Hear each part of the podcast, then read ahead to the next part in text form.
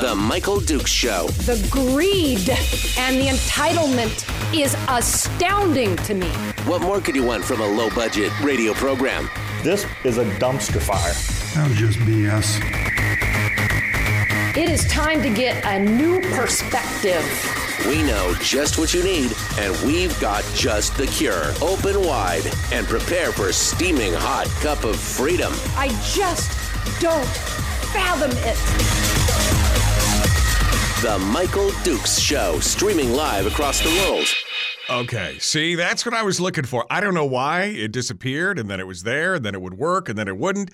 But okay, whatever. It- welcome to the program. It's hump day, middle of the week, downhill slide. You can wait, I can see it. It's Firearms Friday. I can see it from here. Woo, man. And yes, my friends, if you live in the South Central area, um, and I don't know how it is down in Kenai, but up in the in the South Central area, Wasilla, um, and uh, Anchorage and Palmer, uh, I will tell you, I went outside this morning to let the dog out, and it was the weirdest sound ever, just anywhere. It sounded like crackling paper. I stepped outside. I'm like, what is that? And then I realized that it was a combination of rain and snow hitting the top. Well, actually, rain and kind of like micro sleet and hail hitting the top of the snow cover in the yard. But it literally sounded like somebody was crumpling paper all over the place. It is not good. Uh, if you are planning on driving anywhere today, then possibly you should uh, you, should uh, leave a lot early, not just a little early, but a lot early. Um, and they've got a winter weather advisory now out for the South Central area and the Mat-Su. Snow, freezing rain, more rain, up to eight inches of snow, ice accumulation up to a tenth of an inch in the Mat-Su. Uh, is going to spread all over the place there. And then, of course, going into Anchorage, it's going to be a nightmare for those of you that do the commute every day. Uh, definitely not a, uh, definitely not. Yesterday, I was driving around Anchorage, and uh, I mean, it was so nasty. At one point, I saw a minivan just disgorge about half a dozen military guys, uh, all in there. They were pushing the minivan because it couldn't get it. I mean, all four wheels were going, and it was just not going anywhere. It was on a bit of a downgrade, and they had to push it onto the flat spot to get the thing going. I mean, it was it was insane, absolutely insane. And so, uh, anyway, there's uh, it's ugly out there. Uh, down in South Central, apparently, or excuse me, down on the peninsula, it looks like it's a rainy, uh, a rainy day as well down there. So rain and snow as well. So uh, it's gonna be, uh, it's gonna be good stuff. If you are, dri- you might as well just plan on leaving early and probably still being a little late this morning. And in fact, they are. Uh, were they closing some of the schools? Um, schools in both the Anchorage and the Mat-Su are closed. So uh, today, uh, that's that's how that's how nasty it is. Uh, I mean, there was something like 48 wrecks yesterday. Um, with no 38, sorry, 38 with no injuries, seven with injuries, and something like another 30 or 40 vehicles in distress, which means they ran up on a snowbank or something and they couldn't get off by themselves. So, uh, and it was everywhere. So, Alaska, welcome to it. It's it's gonna be beautiful out there. I mean, seriously, seriously. All right, well let's um, let's talk a little bit about the program today, uh, since now we've gotten the theme music out of the way. Goodness, love that. Um, eh, well, and we got we actually have something special to talk about with that today as well. Uh, but in the uh, in the guest category, we're going to start off here in about uh, oh eight or ten minutes. We're going to pick it up with uh, a brand spanking new congressional candidate. We're going to be talking with um, Sean Thorne. Sean is the Libertarian candidate for U.S. Uh, Congress for the Congress. Uh, he is going to be. I'm sorry for the Senate. I said congressional, but I meant it's the Senate. My bad. So you're going to have more. You know, it's it's more and more. You got Lisa, you got Tshibaka, you got uh, uh, Elvi Gray Jackson, and Sean Thorne is going to be running for Senate as well.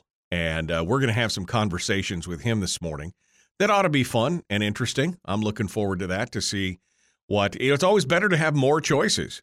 And especially with the new voting system that we're going to see. Sean is going to appear on the Jungle primary. And if he gets um, enough um, votes to be in the top four, then I fully expect that uh, he will be on the general ballot as well. And that um, and that that leads to some questions. Um, you know, on uh, if you don't uh, if you don't like Lisa, but you still don't like Kelly, uh, maybe for another reason or whatever, maybe you're looking at Sean. I don't know. You know, are you looking or Elvi Gray Jackson? Oh, that'll be fun. That'll be fun. Uh, anyway, it's going to be like I said, this is going this is the whole Confucian thing where may you live in interesting times. You want to beat that guy in the face. I'm tired of interesting times. I'd like to go back to dull and normal, boring times. I mean, it makes for tougher radio. There's no doubt about that. But I will tell you that it is definitely better for the soul. That's what it comes down to. So Sean Thorne is going to be joining us here in uh, just a little bit, and uh, we can uh, we're we're we're good to go. Um, and then in hour two, I don't have any guests lined up, but I expect that some of you will probably call in, and who knows, maybe we'll get a legislator or two that wants to call in just to hang out, uh, because uh, you know it is kind of cool. Um, uh, you know, I keep hearing about this other radio show that's uh, opposite me in the Anchorage area. Uh, and there's a lot of chastisement because, you know, he's not even in Alaska and he's broadcasting from where is he? Louisiana or whatever. Um, and they get he gets a lot of he gets a lot of buzz. But I do notice that we have more and more legislators in the chat room every morning on this program than I think um, than I think I've ever seen come up on his deal. So I'm excited about that. I'm excited about that. Now, normally on Wednesdays, we're joined by uh, State Senator Mike Shower but he has asked to reschedule that till tomorrow. He has a presentation this morning at uh, like 7:20 or something. He's got a presentation to somebody down in Juneau. So we're going to talk with Mike Shower tomorrow, uh, tomorrow morning. Tomorrow. That's tomorrow morning. Tomorrow. We're going to talk with him tomorrow. So that's going to be it uh, for that. And uh, I guess that leads us on to the headlines. I mean, the, the weather was the first headline because, whoo, baby, what a hot mess everywhere. Just absolutely not uh, not good stuff. Which reminds me, I need to uh, I have to I have to send out a, an email to uh, you know to let everybody know about uh, the school closures because you know um, that's that's how it works around here. Um, I will. Uh, I've done that now. Uh, but let's uh, let's take a look at some of the headlines. Uh, there are some well, I guess first and foremost, did you see that the the judge has decided that the uh, Senate redistricting map needs to be redone? Uh, after it was all said and done, the Superior Court Judge Thomas Matthews says the new political map is imperfect and that some of the process for the drawing of it was also flawed, violated the Open Meetings Act by going into executive session. He said in a ruling late yesterday that the Senate map needs to be redone and one House district involving Skagway and Juneau also needs different lines. Now, this is going to be appealed to the Supreme Court, um, but he based much of his reasoning on the misuse of executive sessions by the Alaska Redistricting Board. Well, it's monkey see, monkey do, right? They see that the legislature can basically meet whenever they want in private or in public, and so they're just. I mean, I'm I'm poking fun, but really, isn't that one of the crux of the Charter of Changes and changing the rules that we need to uh, that we need to change it so that if everybody has to abide by the Open Meetings Act, that the legislature should abide by the Open Meetings Act. I mean, they're making the the redistricting board do it. Why shouldn't you know? Why shouldn't uh, um, the the, uh, the the legislature have to do that as well? I mean, it's a it's a huge it's a huge question. It's a huge question. So we'll talk about that uh, this morning. Um, uh, let's see. The Anchorage Assembly has postponed more votes on stuff. That has really been kind of a crazy thing. Oh, and did you see this? So the and I don't I didn't talk about this yesterday, but I was going to. Um, an Anchorage man um, a, a man and a woman went to the library, the Loussac Library in Anchorage, and they went to the to the book return area, and they were returning a book when uh, apparently a homeless man who had been wandering around the library all morning walked up behind the woman and stabbed her, and um, she luckily survived. It was just this random thing. She is in intensive care. She's lost some feeling in her extremities. There's injury to her spinal cord. Uh, but it turns out that this guy um, had been uh, arrested last month and then released uh, released from custody when he was declared incompetent to stand trial. Uh, just uh, this whole story is just, I mean, it just gets weirder and weirder. Welcome to Anchorage. I mean, the place that apparently you don't want to live because, wow, ah, there's some crazy stuff there. But the big news, I think, for those of us who are watching and who are adherents to the Charter of Changes and everything else, the big news is that one of our favorite legislators, and by favorite, I mean we love to take her sound bites because they're so good. In fact, you can hear them in the new theme music for the show because Sometimes she says things that are just astonishing. Um, you know, things like the greed. Yeah, I mean, you know, stuff like that. Well, she had a big announcement yesterday. And here here it is in its entirety. I'm Natasha von Imhoff, and I'm making this video announcement to let folks know that I will not be seeking reelection. I will not be participating uh, in the 2022 campaign in any capacity my family and I have made the tough decision that I will be serving out my term and then stepping down from politics. And I'm going to focus on family for the foreseeable future. I do want to say thank you to my supporters and constituents for allowing me to serve this great state of Alaska. Thank you. So, for the foreseeable future, she is out of politics. Now, I don't know why. You know, she's going to be with her family and everything else. She lost her dad this year, so maybe that's part of it. I don't know. But she is out which means we got some potentials here, people. We got some potentials. Bert Stedman and company just lost a big uh, ally in the battle for what's going on um, in the legislature in this next coming, not this session. She's going to serve out this term, but next session, it uh, it should be good. I'm I'm super excited about it, and really, really looking forward to it. This is day, I don't know what the heck day it is, Matt. Yeah, I don't know what the heck day it is. All right, we got to go. The Michael Duke Show continues. Sean Thorne up next, Libertarian candidate for U.S. Senate.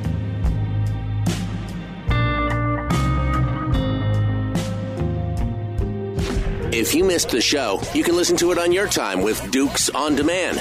Oh, and it's free. Like America used to be. Streaming live every weekday morning on Facebook Live and MichaelDukesShow.com. Okay. Hi there. Welcome back to the program. So I did some more finagling with the settings, and apparently everything is back uh, running more smoothly than it was yesterday. I, you know, I tried to turn everything down, and and anyway, it appears to be working this morning, with the exception of my whole, you know, hey, here's your here's your here's your theme song. Nope, here's your theme song. Nope, here's your theme song. All that stuff is there as well.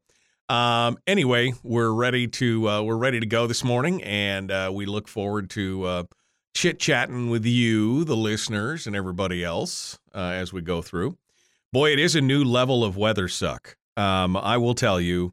Um, little secret. I drove in this morning already because I had things to do this morning in the station. And um, so I'm in my studio, and I will tell you right now, that was brutal. That was the worst drive. I've been driving that road back and forth day and night, early morning, midday, everything else. That was the worst trip in ever. It was just nasty. Uh, I mean, woof. Definitely, definitely leave early this morning. If you're in the South Central area planning on going in, um, it was oofa oofta. Um, like uh, normally, um, uh, normally try dialing in, get a busy tone. All right, Sean, I'm going to call you here. Just hold on a second. Normally, it takes me about an hour to come in uh, when it's early morning and there's only six other people on the road. But this morning, it took me 90 minutes to uh, to come in, and that is uh, not good. But we made it. But we made it. Okay, let me see. I got the dial tone. Let's try to dial it with the 907. Beep. Well, I got a busy tone again. wow, the phones are not cooperating this morning. Uh, let's see. One, 907. We'll try that again. Nope. And you see now Sean's phone is busy. We'll try this again here. Sean, you may want to call into the uh, call in line at 433 3150. We'll try that. I don't know what's going on, if it's your phone or my phone, but we'll. For some reason, it does not like. It does not like to dial your phone number. This is a local Anchorage number. Why is it? See if that works. Yeah? No? All right, Sean. 433 3150. 433 3150.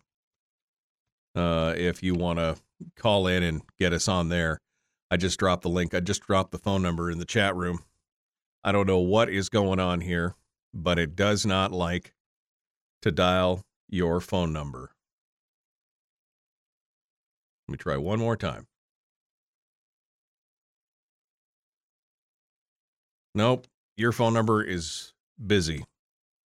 I don't know. Your number's busy. My number's busy. Is it the cellular congestion? I don't know. This is entertaining radio for sure. Nope. Does not like it. All right. Well, Sean, give us a shout here on the uh, on the uh, the call in line 433 3150 tried your other phone, it's the same. Try the oh, tried you try the other phone. Try the other number there, Sean. 433 3150, 433 3150, and see if you can get in. We're about uh, 40 seconds out right now. We're going to get started with uh, we're going to get started with this here in just a hot second. Um, I'm seeing if I can call in on the hotline just to make it work. And uh, no, the hotline is busy as well. Weird. Okay. Well, call us on the other, uh, call me on the other line if you can, 433 3150, 433 3150, and we'll see if we can get you squared away there. Eight seconds out, The Michael Duke Show. Like and share this video, like and follow the show page. Here we go.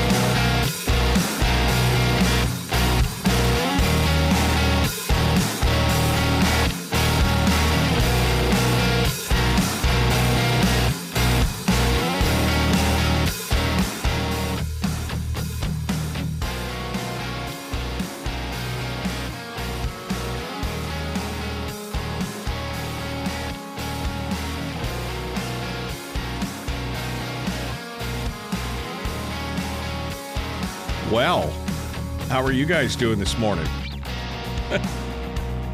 Apparently, every phone in the world is broken. Um, the hotline's down.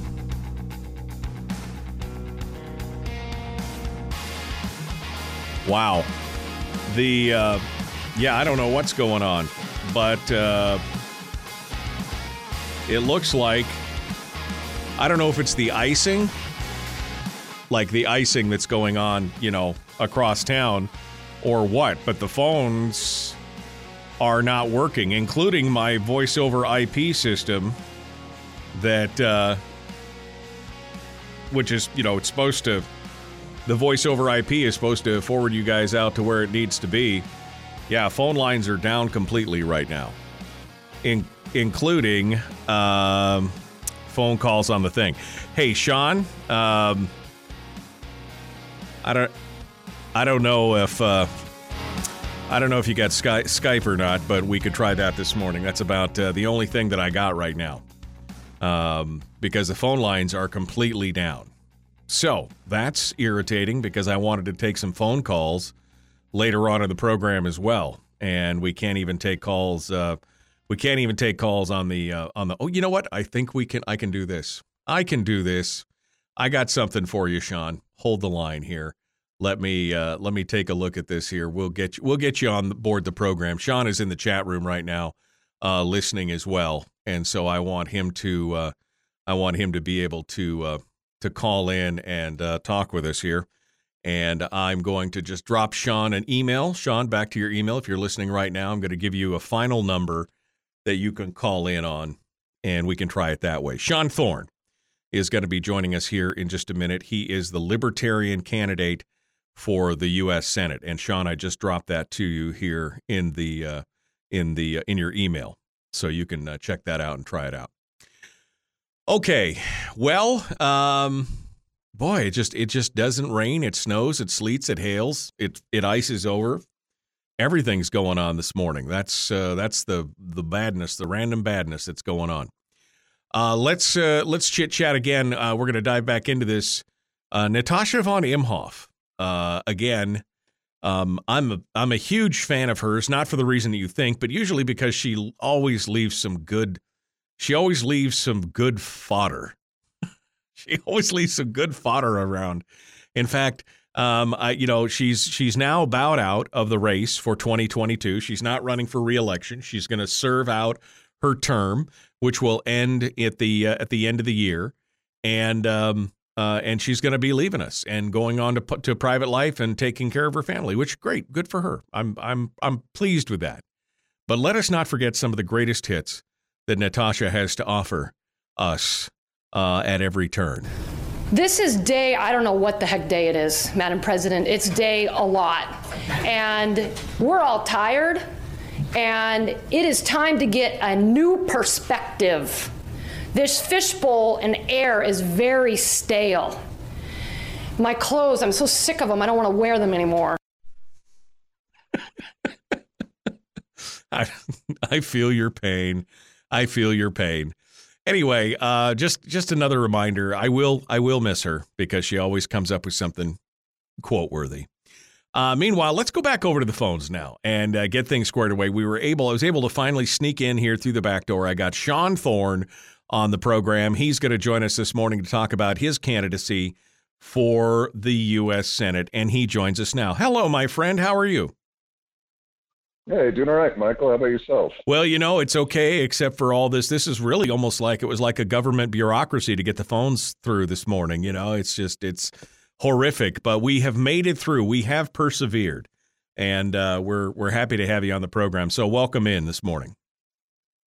Yeah, I really appreciate it. I really appreciate you taking the time to have me on. Well, no problem. Weird morning, but yeah. Now, hey, so. you know what? It is what it is. What are you going to do?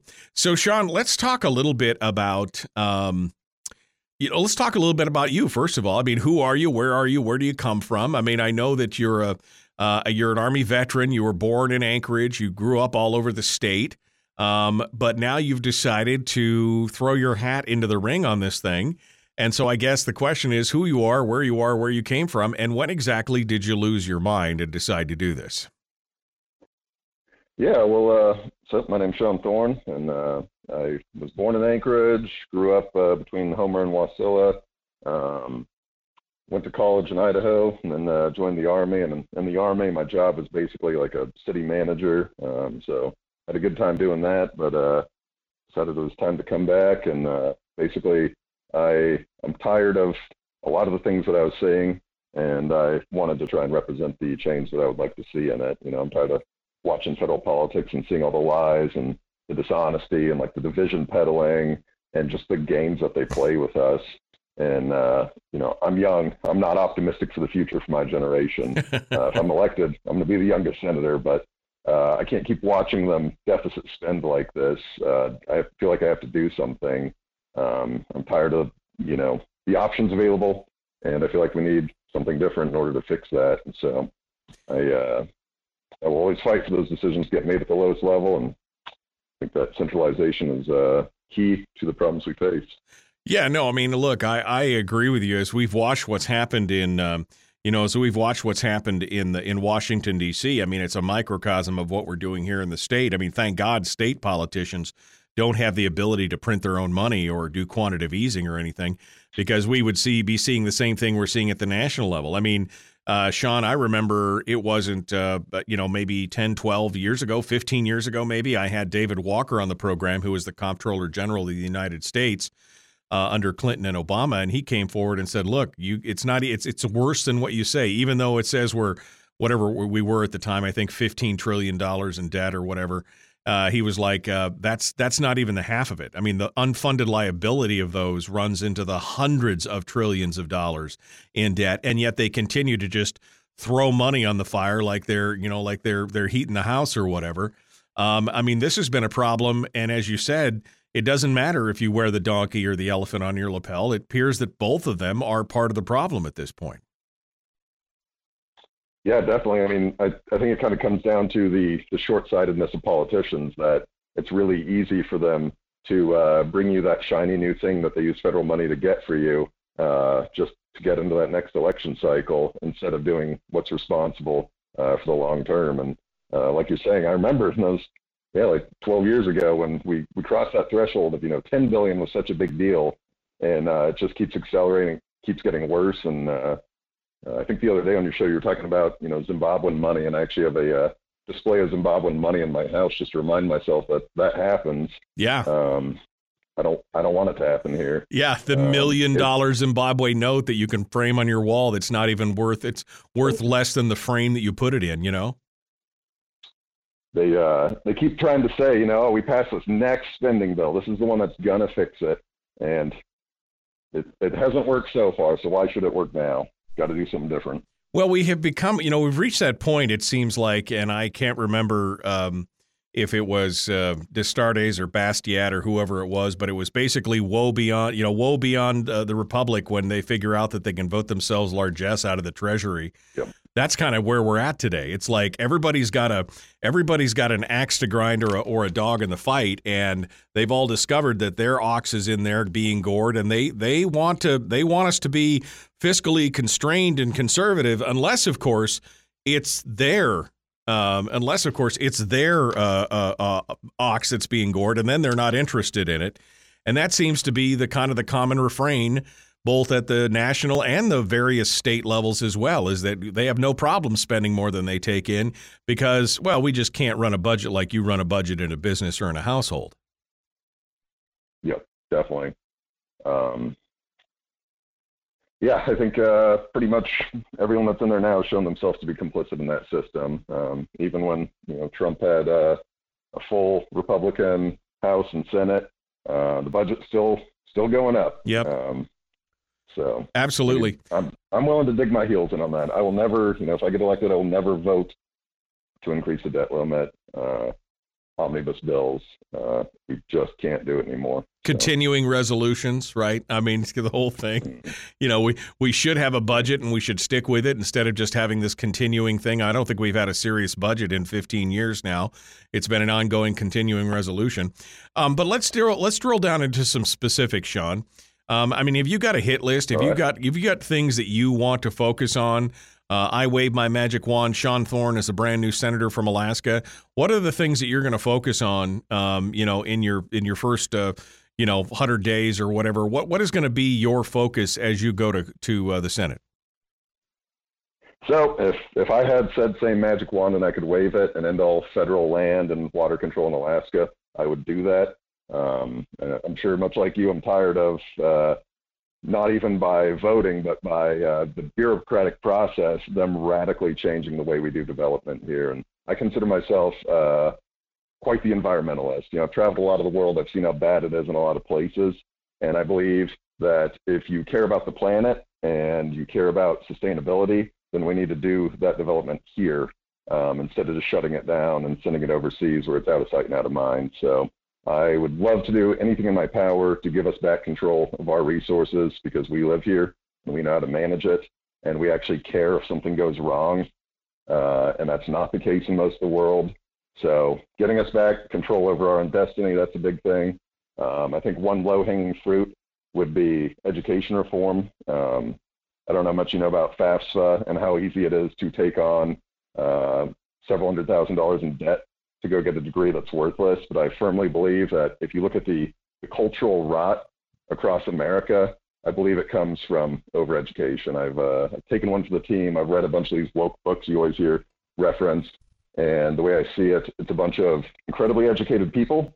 Right. And they got told, you know, you have to get a degree. You have to get a degree. And the federal government made it so easy for an 18 year old to start taking on all this debt. All right, now you're 22, you're $200,000 in debt, and you have a basket weaving degree. And there's might, maybe two people out there that can, uh, they're the best basket weavers in the world, and they can have a career in that, right? Right, But right. the rest of them are work, working at Starbucks, trying to pay their debt, and they see someone that's an 18 year old apprentice welder making more money than they're ever going to make. And that makes them bitter. And that makes them want to completely flip our system and become a, you know, whatever, uh, Democratic Socialist of America, um, you know, go down that path, basically, the extreme progressive path. And uh, instead, if we focused on the trades and we actually taught people useful skills, um, taught them how you form a career, uh, I think that would be a much better outcome. But it's a hard thing to fight. The uh, education system certainly would fight back on that because that's a huge that that is their revenue source. Well, it's the education Um, industrial complex, right? I mean, we've been we've been fed a bill of goods for the last 60 years in this country that if you only got out and went out and got a good education and got all the education you can and got a good job, you'd be successful. And what we're finding is that, you know, well, even those numbers are 20 years old, but even 20 years ago, something like 70 plus percent of the people who graduated from college never got a job in their field of study because they went out and found something else and yet they were all saddled with that like you said that inordinate amount of debt that uh, that I mean really just just drug them down and we've and we've and we've looked down with disdain on the trades and some of the blue collar jobs but they are some of the best paying um, high productivity uh, lowest debt ratio jobs out there that you can find. Even if you went to a school to become a truck driver or a welder or whatever, you're still going to have a fraction of the debt that you would if you went to a, a junior college, let alone a, a grade A Ivy League college. I mean, that's it's it's crazy what's going on. And you're right; they would fight back against it because they're making money. Although, if you compared their work product and their final end product to what you would ask for a refund, right? Because this is just not working. Definitely. So my fix on that, and I think uh, I think this would be, you know, you could get some traction with a bill like this. Would be reform FAFSA so that a school has a burden of proof that they have to show that this program, you know, this amount of people graduate, they make this much, and they're able to pay it off in this amount of years. So Right. uh, I don't like FAFSA in general. I think that's a, a fair stepping stone to get in the right direction, though, because right now it uh, it ain't working the way it is. So, Right. Um, we're going to continue talking here with Sean Thorne in just a minute. He is a candidate for U.S. Senate.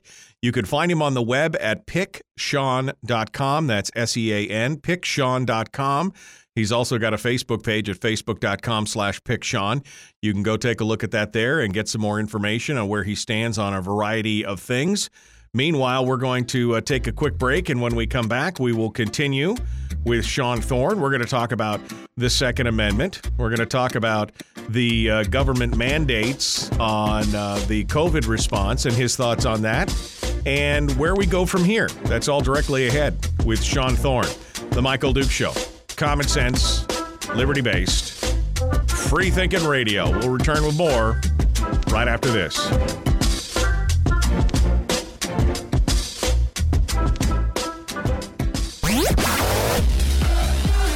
our light, our guide, and our trusted friend.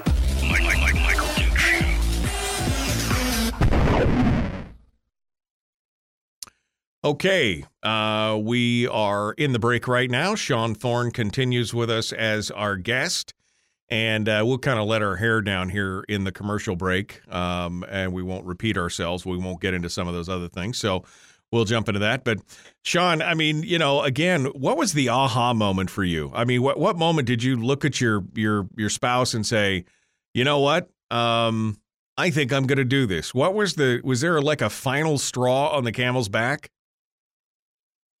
Yeah, I would. Uh, people don't like talking about the subject. I would say, you know, from that period of time from January 6th, the inauguration, I felt so strongly that I don't belong to either of the hot take camps that were out there. Right. That uh, that we need an alternative choice. Like I don't agree with either of their narratives of how that happened, um, and we need uh, some calm, cool, collected adults in the conversation instead of these people that are in, in both ways trying to exploit uh, a bad situation. You know. Right. Um, so that was probably my major thing. Uh, additionally, when I was in the army, uh, I'm sure any veteran you talk to, they, they can tell you the same story, but it's uh, it's a crash course in bureaucratic waste. Uh, you know, we'd be um, we'd be using radios that were quite literally from Vietnam, and that's one of the main things that we need and we use, and they suck, and we had to repair them all the time. And we they would send like we couldn't get new radios, but they would send us a brand new up armored vehicle uh, that we have absolutely no use for, and all it is is another thing to do maintenance on. Um, right. Just the way it works, and I'm sure that comes down to whose district that was built in. Right. Um, uh, all the, you know, there's so many military civilians. I know some great ones. I'm very good friends with a couple great ones. There's other ones, and this is all across the bureaucracy that their entire existence is to just do things to justify their own existence. Like they just make decisions and they make, you know, memorandums that explain why they're so important. And in reality, they don't do anything. There's so much fat that we can cut from those systems. Um, it, it's just bizarre to me that, uh, I don't know, probably 50% of, I feel like the bureaucracy, uh, is unnecessary. And, uh, just got to delve in there and find out those ones that are doing that. But well, like you uh, said, it's self-justifying. I mean, that seems to be the whole point yeah. of the bureaucracy, right? Is to justify what they're doing um, by adding more layers and more rules and more everything else, and now they can justify being where they're at and taking the money that they are. And it, it just, again, it just, it's a self-licking ice cream cone. It keeps building up uh, over and over and over. Turn yourself into the keeper of sacred wisdom, and everyone has to come grovel before you because you're the only one that understands all these codes and right, you know, CFRs and stuff. Yeah. Yeah, no, it's it's pretty crazy stuff. Um, we're going to talk a little bit when we get back to again about the Second Amendment and the COVID response. Um, we're also going to talk about your position as a libertarian on some of the bigger national issues, uh, including um, um, uh, open borders and some other things, because that, that, that's one thing that I have fought with my um, I have fought with my fellow libertarians on uh, a few times is the idea of a of an open border and uh, the question of the question of uh, national ser- security or sovereignty versus having an open border. Uh, and also, I know that the that the the both the Republicans and the Democrats were against ballot Prop two, which is the ranked choice voting, but there were a lot of libertarians who were outspoken about it. Um, did you take a position on that? Had you were you following that at the time? I know you said you didn't make your decision until January sixth, but were you following that at the time, the uh, the ranked choice voting and all those discussions? Yeah, I don't even. I don't think I was even considering running at the time when that went through, but I'm a big fan of it. I uh, I I like ranked choice. I have uh, I have one of those useless degrees that I was talking smack about, and in that course of the useless degree, I learned a lot about ranked choice voting. And so before that was even a conversation here, I was already a fan of it. And I know you have your concerns, and a lot of your listeners have concerns, and um, I really think it might surprise you. I I don't think it's perfect, but I think it addresses a lot of problems that we had in uh, our election system. So at least give it a shot. You know, give it a shot. What about the? Uh, like you've seen? Have you seen some of the reporting on the disenfranchisement? I mean, they were talking about uh, the the uh, a couple of the experts on it. We had one here on the program, and then a couple other ones that talked about where it was something like 11% of the voter base could be disenfranchised because of the way it, it is put forward, both in the confusion, the complexity, and just basically not understanding it. Uh, do you have any thoughts on that? I think it's overblown. Um, you know, I have faith in people. Uh, the way I always explain it is like, all right, here's four flavors of ice creams. Uh, put number one as your favorite, number four is your least favorite, and uh, put them all in order. All right, now like do the same with these uh, these four sociopaths that are running for political office. And uh, I think it's that simple. You know, I know a lot of people are low information voters and they tend not to do a lot of research on uh, the actual candidate positions beforehand. But um, I think especially with the flyers that they hand out, people people will be able to make a decision. Yeah, at very least, you'll be able to find a number two um, that you're okay with. All right, Sean Thorne, hold the line here. Sean Thorne is our guest. Candidate for U.S. Senate on the Libertarian ticket. We're going to be back with him here in just a moment. Please like and share this video, like and follow the show page, hit subscribe, and ring the bell on YouTube. Let's get back to it. Here we go The Michael Duke Show.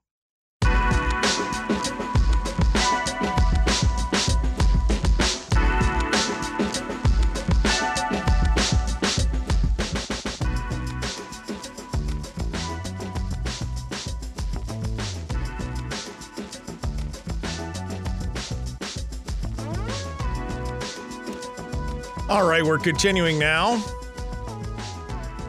with uh, Sean Thorne, who is a Libertarian candidate for U.S. Senate. you can find him at uh, picksean.com. And we were just talking uh, about uh, some of the different positions that the Libertarian Party has as a whole and some of the individual libertarians have.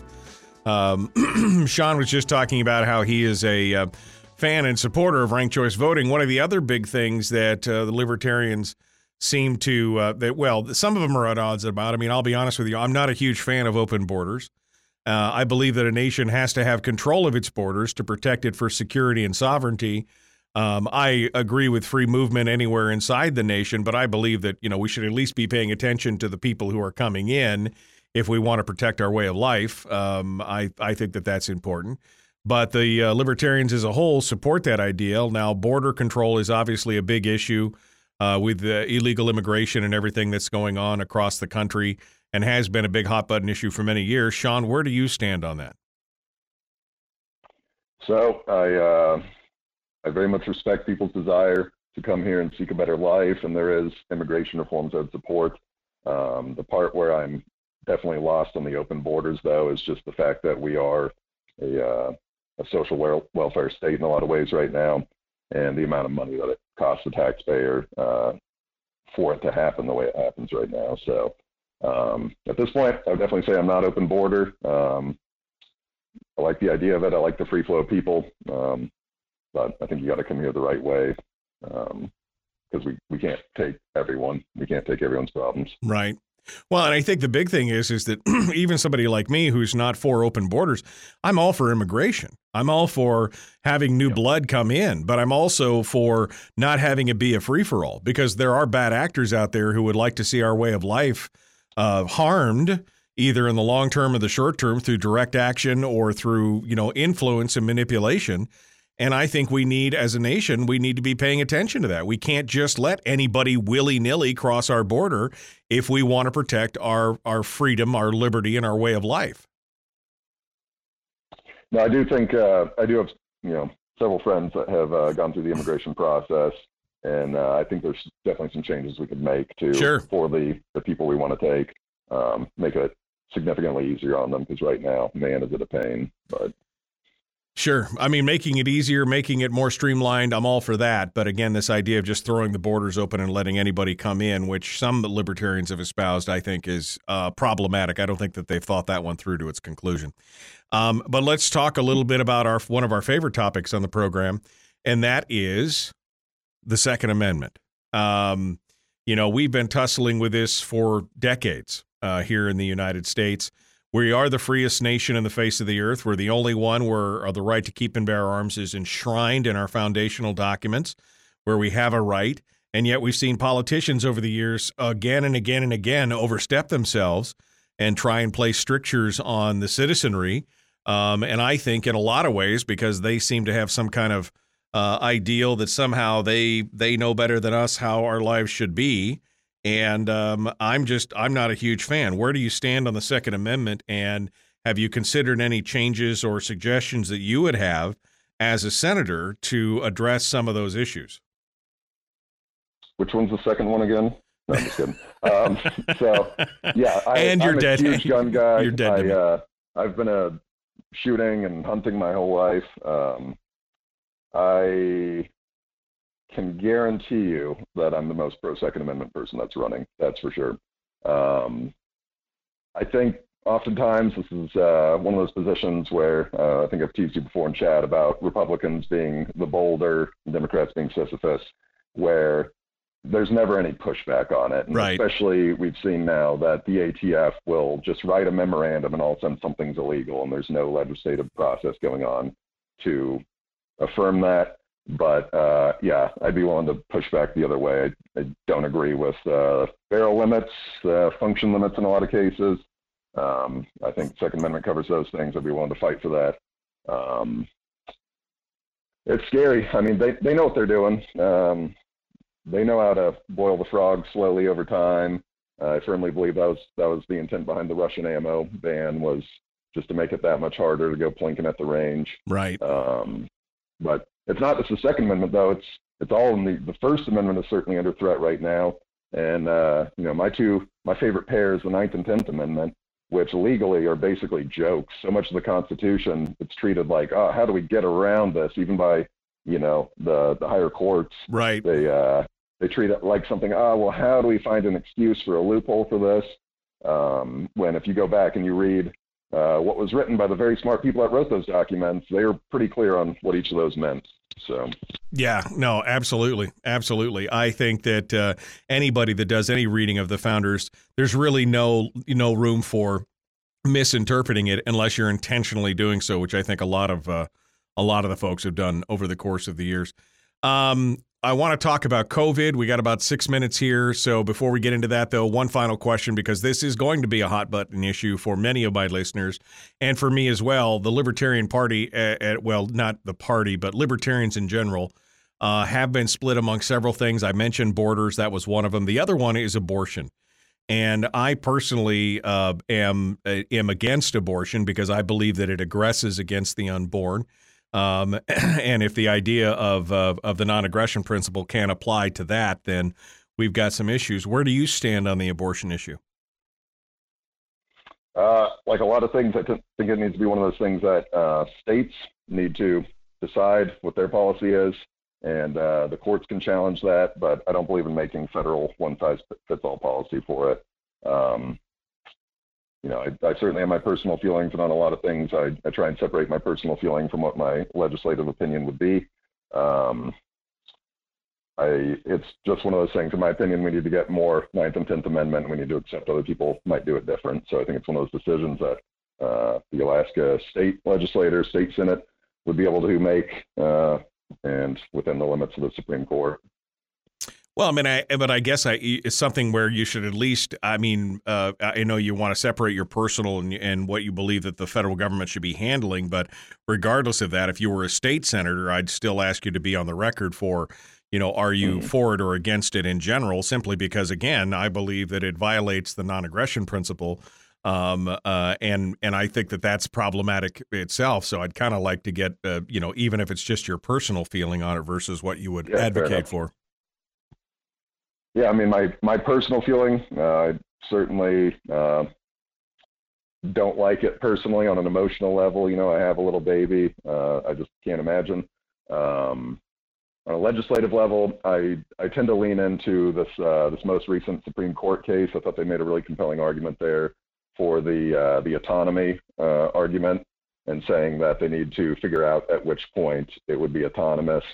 Um, and I think that maybe that's a standard that people can make their regulations within. All right, final question here before we run out of daylight. Um, the COVID response across the nation, across the state. Where do you stand on uh, the current situation, and where would you be advocating for as a senator uh, as far as ongoing COVID response, lockdown, mask mandates, vaccine mandates, et cetera? Yeah, I'm not in favor of any of it. I mean, I believe in your personal choice. Uh, I'll respect a business's ability to have a business mask mandate. Um, no, I'd never support uh, any sort of medical mandate, uh, any sort of lockdown, especially the lockdowns. I think it was entirely political theater, smoke and mirrors. Right. Um, that simple. It was it was a power grab. They saw a situation where they could try and consolidate power. Um, And Yeah, they're and they're keeping and they're keeping up on it now. I mean, they're still trying to fight it, even though it's gone from pandemic to endemic. Now they're still continuing to push on it. Uh, that needs to end. But I'm down to the last 90 seconds here, so I want to give you the floor, Sean. Uh, Sean Thorne, our guest, Libertarian candidate for Senate. Uh, what is your uh, final elevator pitch to the people out there? Yeah, um, so basically, you know, I'd like to talk about what makes me different, and uh, that comes down to I'm never going to be summoned to tell anyone's line, whether that's a billionaire or a party or a lobby. Uh, I'm only interested in what's good for regular Alaskans and for us to have that ability to make that decision here for ourselves. I'm a huge believer in the Ninth and Tenth Amendments. Um, I believe, you know, that's your rights as long as you're not hurting anyone. I support your right to do it. And I think decisions need to be made by states, um, especially the big ones, and we just have to accept that sometimes other people are going to do things that we don't like. And I think the good ideas will win out in the long run. And uh, unlike a lot of candidates, I, I actually have military service, and uh, I'm extremely anti-war. And I think there's a lot of things I have an inside uh, view on Right. where we could cut the budget with the military because it certainly can be cut. Um, I really do. I consider myself an environmentalist. That means I'm pro-development. Right. Um, we, I think we need to do that development here. All right, uh, Sean. We have to care how we do it. But- Sean, thank you so much. We're up against the break. Sean Thorne, picksean.com if you want to get more. Folks, we're out of time. Hour two dead ahead. All right, Sean. I'm sorry I had a hard break there, so uh, I'll let you. I'll let you finish up. I mean, the pro military, uh, the pro, uh, the the uh, you know, kind of somebody with a military experience who comes out as basically saying being anti-war, I think is uh, is refreshing. Uh, because while I think we need to be strong, we definitely don't need to be fighting wars on every continent in the world right now, which seems to be the modus operandi for the United States for the last hundred years or so. Um, but you say you see many ways uh, that that can be cut. Can you give us a couple examples of what you're talking about? Um, man, so many. There's so many programs that the military invests in uh, that we don't need. Um, I don't know how much you've looked into some of the vehicles that we maintain, but like uh, the M1 Abrams for the Army, the Army does not want that many M1 Abrams. It's kind of Congress that forces them into that. And so being able to shine a spotlight on that, I certainly believe that we should not be giving money to half the world's countries to support their uh, their militaries which uh, a lot of those militaries are rather unscrupulous themselves. Um, there's a lot of changes I'd like to see with the VA. Uh, I I have so many friends, emotional topic for me. I have so many friends that I've seen that have chronic problems, and the VA uh, is willing to load them up with all sorts of painkillers, opiates, things that are not good for them. And yet uh, you know they've done research on some of the things that uh, you know like a marijuana product or uh, in particular with traumatic brain injury you know like the mushroom studies that they did. I don't know if you've read into that. Right, so Um, the cyc- truly psilocybin results. Yeah, the microdosing Yep. and the psilocybin and some of the other things that they're finding now today is that can Yep. help with trauma and depression and things like that. No, I mean we. Th- this is part of. they're will- I'm sorry. i was going to say they turn people into zombies on opiates and stuff to try and cope with these problems and I, I can only hazard that it comes down to money or the view that oh we can't have people on drugs Right. um, i hate to see it Well, unfortunately, we have people on drugs anyway because they're prescribing all that stuff and everything else, and they refuse to look at the alternatives and other things that are available. So it's uh, it's crazy. And yeah, you're right. Giving money to all these regimes uh, in an attempt to try and spread democracy that has never bitten us on the ass before, right? I mean, that's never happened where we've given them a bunch of money and material and everything else, and then had them turn on us, uh, you know, on a dime. Iraq. Um, so We're I mean, still supporting Al Qaeda. Yeah, We still support Al Qaeda. Right now, today, we are giving money and military aid to Al Qaeda. yeah. What is going on? Yeah. How are people okay with this? Why isn't the media reporting on it? Oh, Yeah. Well, it's uh, it's a pretty crazy time, my friend, and I applaud your uh, I applaud your uh, uh, uh, your attempt here to try and make a difference, and uh, I appreciate uh, I appreciate you coming on board and sharing with us. And we look forward to uh, seeing uh, how things turn out in the coming uh, in the coming days. When we get closer to the election, we'll have you back on, and uh, we'll get uh, we'll get more info, and we'll see if you've got things you know more fleshed out or kind of a deeper uh, a, a deeper platform as we go forward. We'll have you back on again, okay? sounds good. I really appreciate you having me on, Michael. I know stereotype of the kooky libertarians running, but I just firmly believe that we, we have to do something different. Hey, at least you're not wearing a boot on your head. That's all I could say right now, right? That's true. It's That right. true. You are not the vermin supreme. So, all right. Well, I appreciate you uh, coming on board. Thanks uh, for being part of it today, Sean. Uh, thank you for uh, coming on the show and joining us. All right, we're in the break right now, and we are um, coming through. I'm just going to see if I can. I don't know if the phone situation is squared away yet or not, but we're trying to. Um, uh, uh, trying to see if I can get the phones to work for call-ins. Nope, phones are still phones are still down. You know what? I uh, I'm gonna go. Uh, I'm gonna reboot the phones. That's what I'm gonna do. I'm gonna go reboot the phone system. Let me do that, and I'll be back. Don't go anywhere. The Michael Duke Show, common sense, liberty based, free thinking radio. Give me a minute and a half here. I got to go reboot this, and then we'll be back and jumping in uh, on uh, hour two.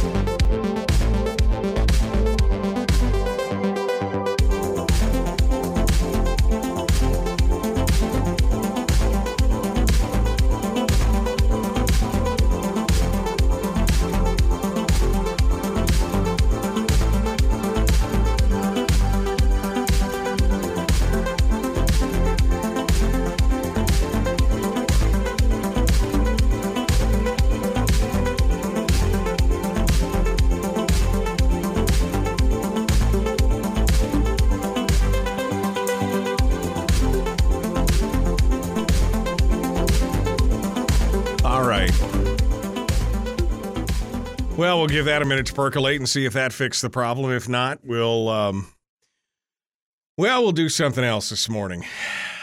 I'll throw out another number if we need to just to make it work. All right. Um coming up on the second half of the hour today, uh no guests, it's going to be well, hopefully phone calls and conversations. Tomorrow on the program, we'll be talking with uh, Mike Shower in hour two.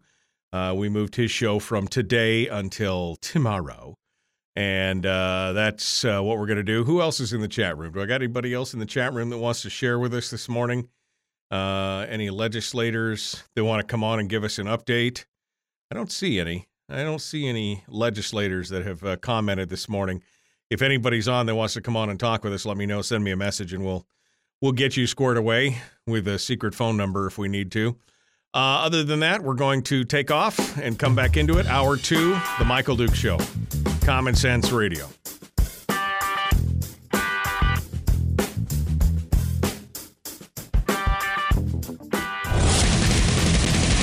Whoa, buddy. Put that thing back in its holster. We haven't gone anywhere.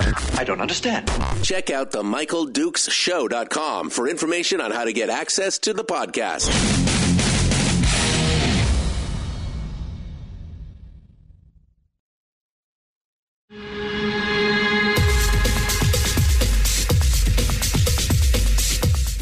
Michael Dukes Show. The greed and the entitlement is astounding to me. What more could you want from a low budget radio program? This is a dumpster fire. That was just BS. It is time to get a new perspective.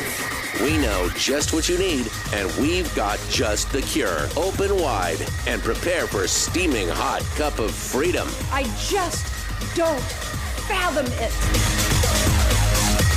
The Michael Dukes Show, streaming live across the world.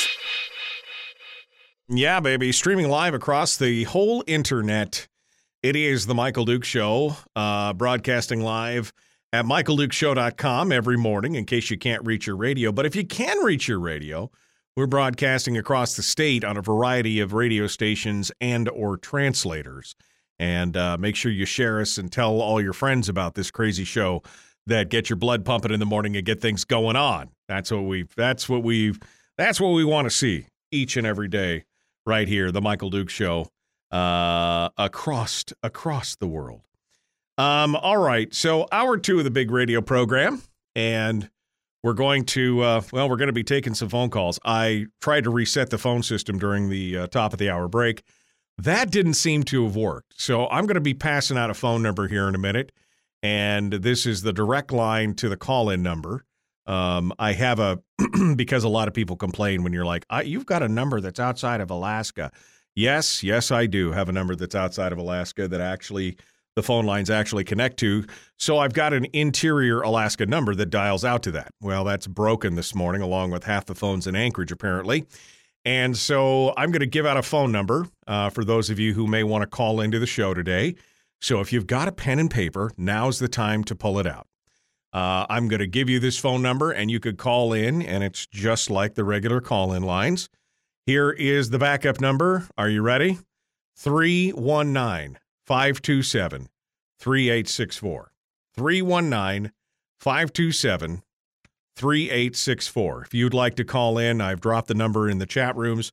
So, people there, if they want to call in, they could take a look at it and call in. We'd love to hear what you guys have to say this morning in hour two. And we could talk about anything. So, let's do a little postmortem here on the, uh, let's do a little bit of a postmortem on Sean Thorne's interview. Uh, now, I like Sean. I like, uh, like a lot of what he had to say. Um, I definitely think this is just my opinion that he should be taking a str- much stronger stance on the abortion issue. If he is personally opposed to it, uh, which he said he was, but you know, on the legislative level, he thinks states should be able to decide. Um, here's how I liken that, and if Sean's listening, I'm sure he'll he'll hear this, and that'll be fine. But um, here's how I liken that. That's like saying I am personally against murder, but I will allow the states to sanction that if they so decided. And to me, the answer to that is not only no, but hell no. If it's murder, it's murder. And uh, as much heat as I've taken over the years being a libertarian that is anti-abortion, I will tell you right now that I am not going to I'm not going to slip that an inch. That is a direct that is a direct violation the, the the one thing that libertarians stand for, and we've never we haven't really dissected this on the show in a long, long time, but you know, if you could say what are libertarians about, what are they really about? I think you could boil it down to what a lot of them call the NAP, the NAP, the non-aggression principle, which basically means do anything you want as long as you don't violate the rights or hurt anybody else. Right? As Matt Kibbe famously said, don't hurt people and don't take their stuff. That is the basis of libertarianism, the non-aggression principle. Meaning if you you can do anything you want. You want to marry your toaster, marry your toaster. It doesn't hurt me at all. If you want to go out and put things in your body that, you know, n- that other people think are harmful or bad or wrong, as long as you're not hurting anybody else, do what you want. You know, you want to turn your property into a hoarder's paradise, so be it. As long as you don't have toxic waste leaking into your your neighbor's groundwater or you're not, you know, whatever. I'm I'm all okay with that. That is the most libertarian of principles. But for me, the NAP is uh, is completely and totally violated when you say it's okay for one person to kill another person, even though I understand the argument from libertarians is, well, it's their body and they should decide.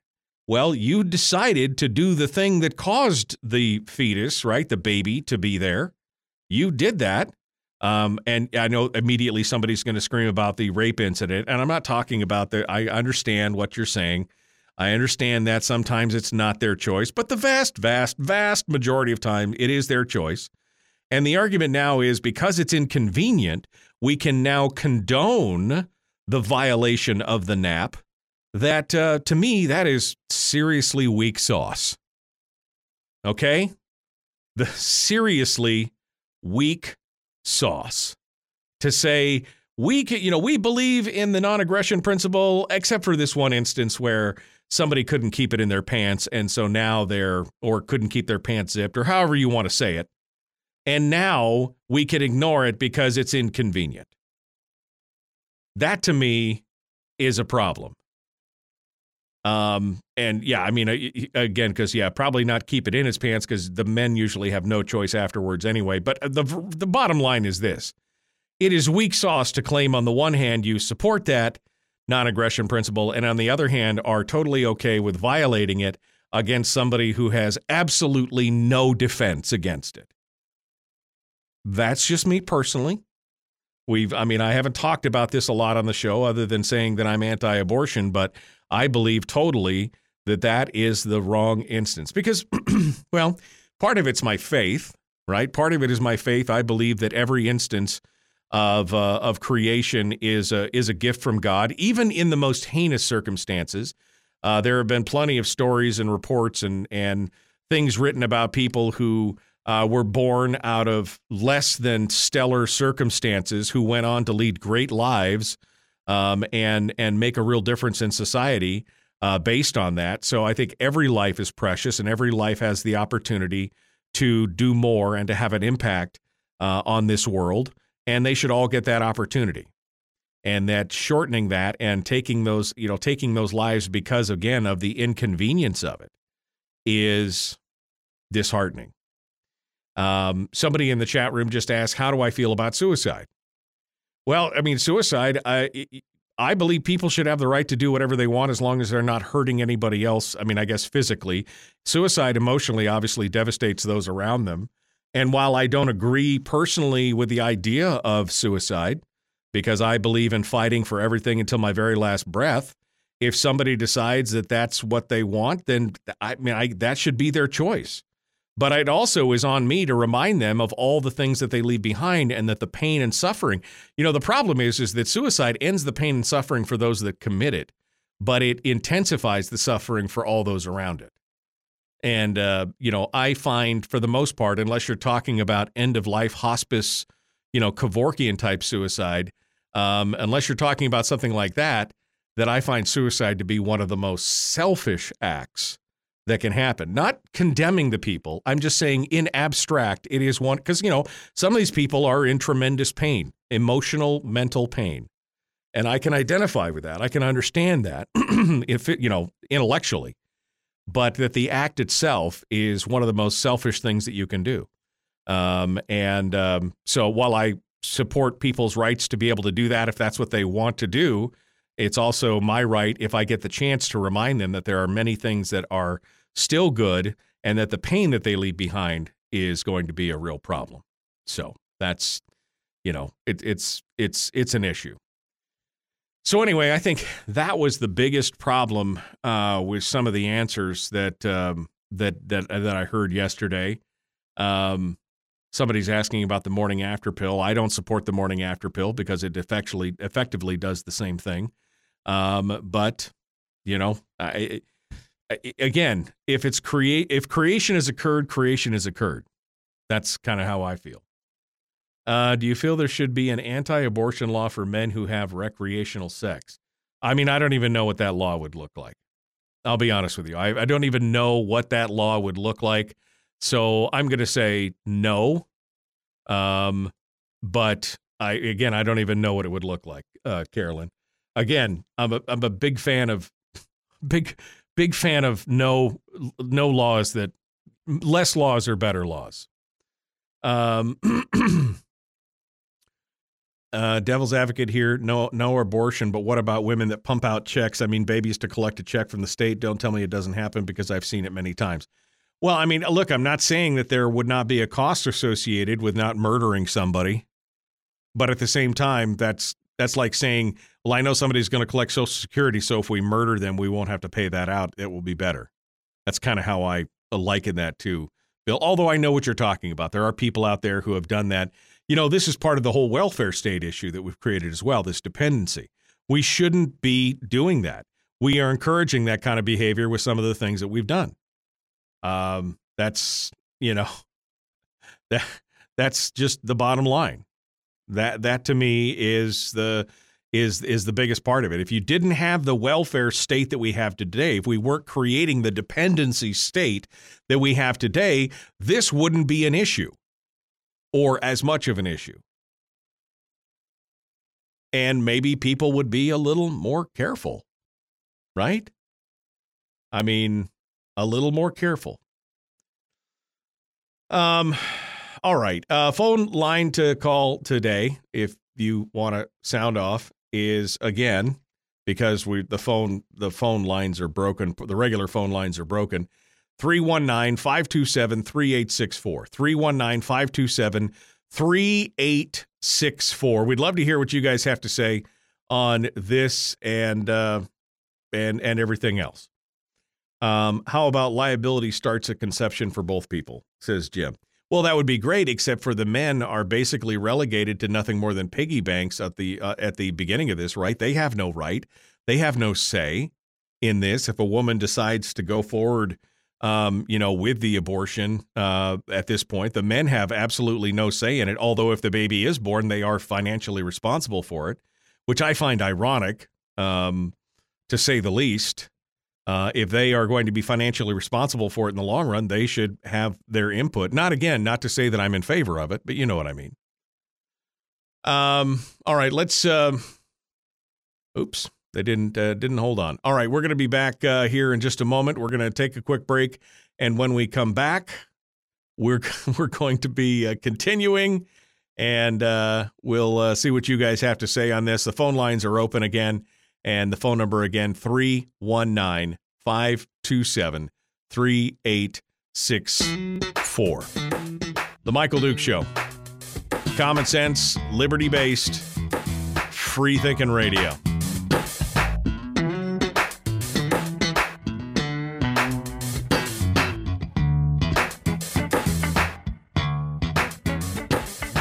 We're broadcasting live through a series of tubes. allowing all of these uh, entities to provide streaming stuff going on on the, on the, the internet. Well, it's kind of hard to explain. Sorry.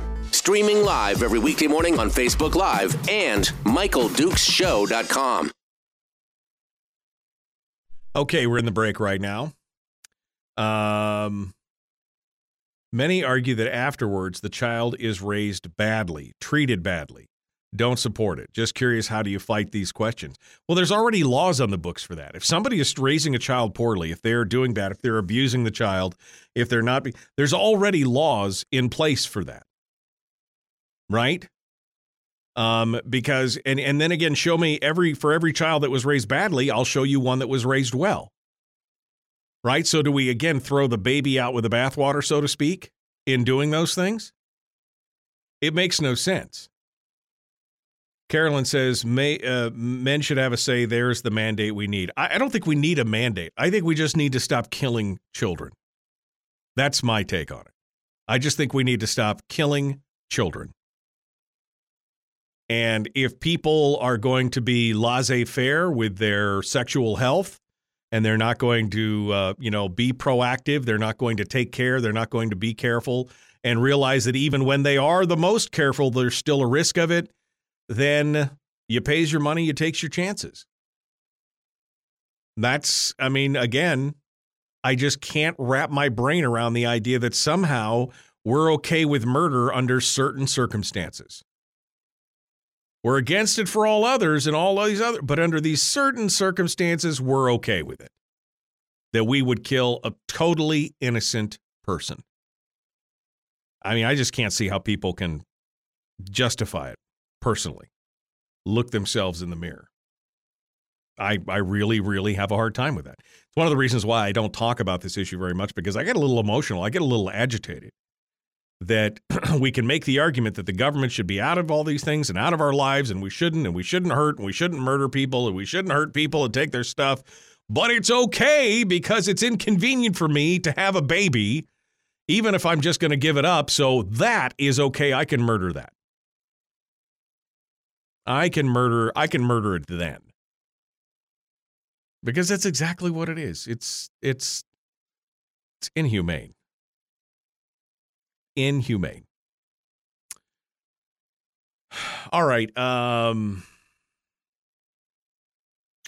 I got a I got one call on hold. Looks like Ken is on the line. Good morning, Ken. How are you? Not too bad. How are you? Good, good. You want to hold on a second? We'll be right back to the radio. We'll be first up. We're about a minute and a half, two minutes out, okay? Okay, sounds great. All right. Thanks uh, for calling in. I appreciate that. Um, so where we go? Say so mandatory sterilization for welfare welfare recipients after say two kids is the question mark. Well, I mean, either well i mean first of all i don't want to i would not say mandatory sterilization for anybody because that i'm just i'm not about that life but how about just no more money for you after that and they know it and it's very clear and why and again you're you're assuming that the welfare recipient the welfare state is going to continue why can't we just fight against the welfare state that's the question if there is no obligation for men to raise their own babies, there should be a child. There should not should be a childbirth mandate for women. Okay, so that's okay for you to kill them then, right? Because a dad or a mom made a bad choice in raising a child, then it's okay to murder them. Yeah, I see where you're at now. I see where you're at. It's okay to kill them as long as they're, you know, you can't tell me what to do. I'm going to kill this child. That's okay. That's bullshit. Sorry to say it. That is the biggest load of BS ever. Just because men or women fail to fulfill their obligation does not justify the murder of an innocent child who had nothing to do with it. Should not be a child mandate for women. Well, did somebody mandate that they spread their legs? Did somebody mandate that they go ahead and roll in the hay? No. Well, then maybe we should talk about that as well. Taking some responsibility. Yeah, granted, the responsibility for the women is much greater than it is for the men because the men can just walk away from it, but that does not abrogate their responsibility and justify murder. Sorry, that's not how it works.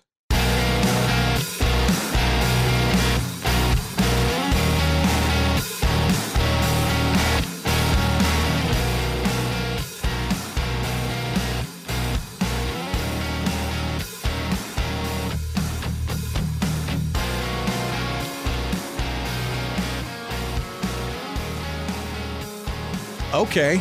I got a little upset there.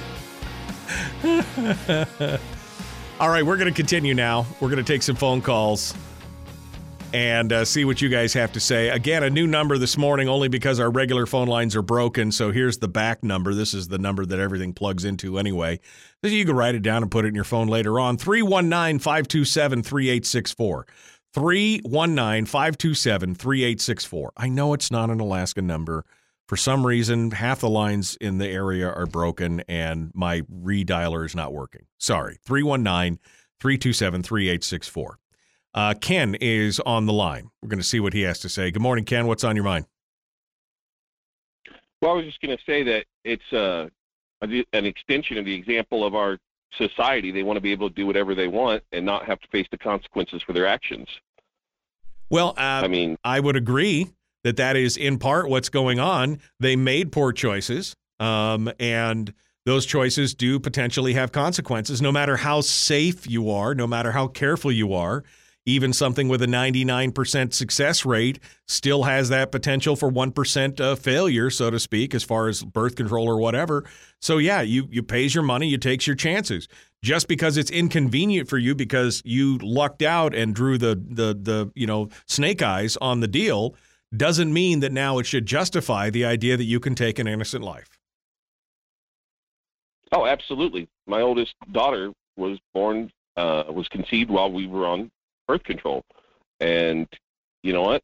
You have to be prepared. If you're going to be doing stuff like that, you have to be prepared to raise the child that will come from that, no matter whether you're married to the person or dating the person, no matter what happens. Yeah. Well, and again, um, I, I got to be honest with you this is the this is the problem with it is that then they start picking apart well the men don't stand up and they don't support the children or they don't do this or they don't raise them and so the woman should still have the ability to no wait a minute. You, yes you both were part of it but just because one side or the other decides to be a total scumbag or flakes out or totally abrogates their responsibility again that does not justify the murder of an innocent child that had nothing to do with anything Oh, you're absolutely right. You know, I I don't think that there is a single argument out there that you can argue because so and so left or because, you know, financially I'm not ready or anything else that it's okay to kill someone. Right. In no other part of our society is that an okay thing. Right. No, I mean, I guess it's one of the reasons, and I think it's probably one of the reasons why more atheists can get behind it as well, because then they want to split hairs on when does the life actually begin and when is the. They don't believe in a soul or a spirit, so it doesn't matter to them at all. It's just biology and yada yada yada. That makes it easier. Doesn't change the fact that it's still you still kill the person whether they've got a soul or not. We've all decided that that's wrong in society, except for these uh, these exact circumstances where it becomes inconvenient. In which case, then it's okay. And I just, I, I again, I don't talk about this much because I get a little worked up about it. Uh, because I, I, children to me are some of the most precious things in the world, and that to me has always been a problem. I would, you know what, have your kid give it to me. I'll take care of it. I don't care how old I am. I mean, I could be 80, and if you decide that if that's the decision factor, I'll take your kid and I'll take care of it. You just make sure you just get it to the to the birth to the, the birth frame, and then I will take care of it from there. Don't kill the kid. That just it, it makes no sense to me. Did you hear about the uh, situation up here in Fairbanks where the child was left uh, in an intersection? Yeah, yeah. Uh, we, after being born. Yeah, we talked about that several just, times. That that just blows my mind. Um, because yeah, eh, you know the mental Olympics that people have to go through, uh, whether they claim to be an atheist or whatever, to to try and justify it in their mind so that they don't feel guilty for for committing murder, uh, is it's really crazy. Yeah. Well, and especially since they're safe, you know, the the I don't remember what they call them, safe stranded laws or whatever, where you could take it to any police station, fire station, library, you can take it to any of those places, and they will take it, they take the child, no questions asked. Uh, and maybe they just weren't aware of the law. I don't know, but it just again seems to me that you're, you know, you that that was that was kind of a that was kind of a just a brazen, uh, uh, you know, very harsh act. Uh, but everything worked out in the end, and I'm glad that it did. But um, you know, I, I again, that's why we have these laws where you can turn a child into any of those places if you just can't care for it. Uh, it makes sense. You know, the child should be protected at that point. Safe haven laws. Thank you. Oh, absolutely. Yeah. All right. Well, Ken, thank you so much for the call. I appreciate you calling in this morning and uh, and sounding off, uh, being part of it uh, with us. Thank you so much. Uh, Randy is up in Fairbanks. Randy, what's on your mind? This is Randy in Fairbanks. Yep. Oh, how do you know it was me? okay. Anyway, uh, um, uh, you know, I know rape is uh, not a very common thing, you know, in this whole abortion issue, but I keep thinking back when that CBS news correspondent lady uh, was in Cairo on February 15th, 2011. You know, she was covering the Arab Spring change out, and suddenly this, they were, she was in the midst of a big crowd of people, and this, right. these men started kind of gathering around her, and they suddenly assaulted her and raped her. And and in her case, I think she should be able to take the morning after pill because at the very early stage of pregnancy, you know, the uh, embryo or the zygote, uh, you know, doesn't have any brain waves. And to me, uh, the issue there is who owns that that uh, entity, that biological entity there. And and I say that she is 100% ownership, and the entity itself, the embryo itself, does not own itself because it has no uh, capacity for thought or the concept of possession of its own self or the concept of possession or anything. It's just like, you know, a, a doctor takes a biopsy that's living tissue. You could even say innocent tissue because it hadn't done anything wrong, and and uh, can take that tissue out and and then examine it and then discard it. And so uh, uh, I think in that case, you know, she certainly should not be forced to carry that that child uh, that would become a child to term. So, using your logic, then any child up to the age of basically self awareness and understanding of self possession would then be fair game. Because if they don't understand themselves, you know, self possession or their their own space or their own life or uh, you know self, then they should just be fair game at that point. That's that's essentially your argument, even outside the womb at that point. Well, anything outside the womb has, you know, can think at all, has a sense of self and a sense of self possession. I'm talking about early, very early, early stages of pregnancy. And, and I personally wouldn't want to see any abortion at any level occur.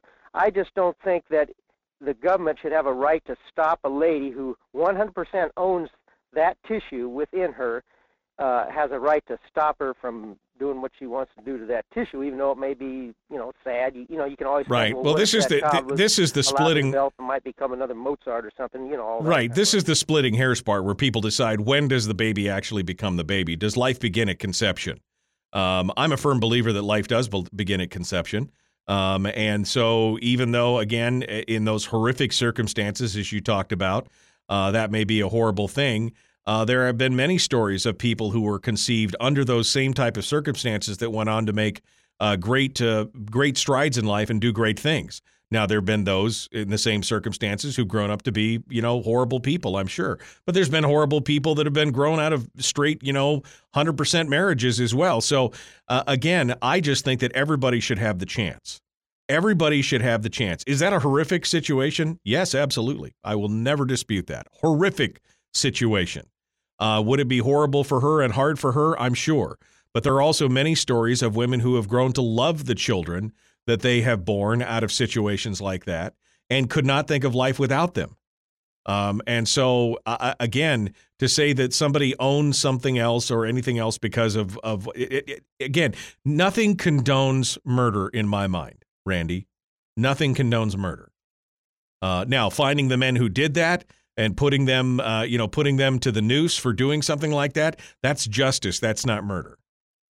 But an innocent child who had nothing to do with it, that's a problem. And I know everybody wants to go to, oh, the first heartbeat or the first brainwave or the first this or the first that. When the conception occurs to me, that is the new life. Now, if in God's infinite wisdom he decides that it need that that needs to end, then that's that's the way it is. But I believe that uh, that that's the way it should be, and that's uh, you, you know you're not going to change my mind with horror stories of bad things happening because bad things happening all the time. But the problem is that is the exception and not the rule. The vast majority of abortions, and I would say probably in the 99th percentile of them, have nothing to do with cases of attack, rape, incest, or all the horrible things that are immediately brought up during this discussion. 99% of them. That, did, that just should not uh, that should not be part of it. I appreciate your call, Randy. Uh, 433, nope, wrong number because we're not using that number this morning. Uh, number to call is uh, 319 527 3864.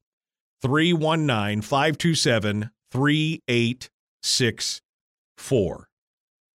And, um, you know, again, uh, and I know there are many people out there who are pro life and yet say there should be exceptions for rape and incest. To which I will say, so it's all okay, except for the fact that, uh, you know, no mur- murder is bad, except for this murder is okay. That's a that's how I look at it. It's pretty black and white. Again, this is the reason why a lot of times I don't talk about this issue because it is so fraught with peril and I am so black and white on it. But that's just that's just the way it is. 99% are for convenience, says Timothy. Exactly.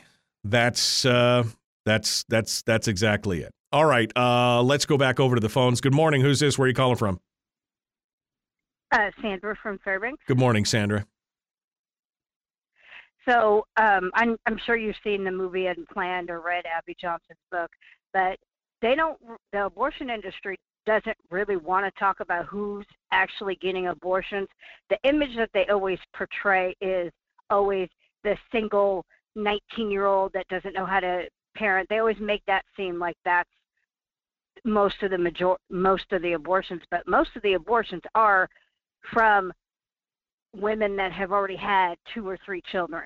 So they already know the activity that's creating children. Right. And they just, you know, like you said, out of convenience, are just, you know, want the abortion because they can't handle a third child, a fourth child. Right. You know, and so if the abortion industry was ever forced to really put to the public who's getting abortions, I think it would change the public's perception right of abortions.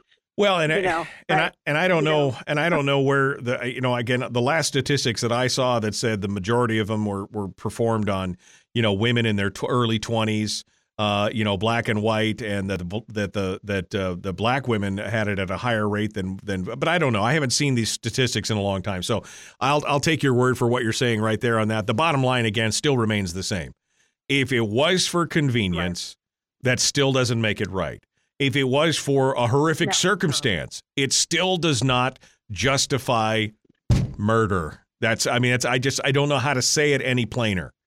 You know, and I guess somebody wants to split hairs and, and pat themselves to sleep at night and make themselves feel better to say, well, it really wasn't a person because it was only at X week in the yeah. conception, cha- you know, in, in, in incubation or whatever. I mean, if they want to make themselves feel better, that's fine. To me, murder is murder. Right. I mean, there's a reason why when right. a woman is pregnant and she gets killed by somebody, that in most places and in most states, the murderer is charged with two murders right? right? I mean that that's just that's they recognize it then, but when it's inconvenient for the for the prospective mom, then it's okay. I just have a problem with that. So well, it's it's like why is it when a woman wants to be pregnant, it's oh. I'm sorry, Sandra. We lost you. Are you still with us? I think we just, I don't know, Sandra's call is still there, but we can't hear her anymore. Okay. Um, all right. Oh, there we go. We got you back. Sandra, are you still there? Oh, she hung up. All right. I think she accidentally muted herself. All right. Well, we're going to continue and uh, see what you guys have to say. Uh, and yeah, and yet it's a federal crime to destroy an eagle egg because that's. Oh man! All right. Well, we're out of time for this segment. We're going to continue here in just a minute, and um, we'll uh, see what you guys have to say on the other side. Again, new number this morning 319 527 3864. 319 527 3864 if you want to sound off on this. Yes, I know it's a hot button issue. I didn't bring it up. Well, I guess I did with Sean. But I think it's, you know, I think it's important that we at least dissect this at some point. Uh, I mean, I'm more strident than a lot of pro life people on this. And it's one of the reasons why, because it makes me crazy. I don't talk about this very often because it does. It just agitates me to the, because I just can't do the mental gymnastics to figure out when everything is okay. Right? Oh, now it's okay to kill. Now it's okay to kill. Not before, but now it's okay to kill. The Michael Duke Show, Common Sense Radio.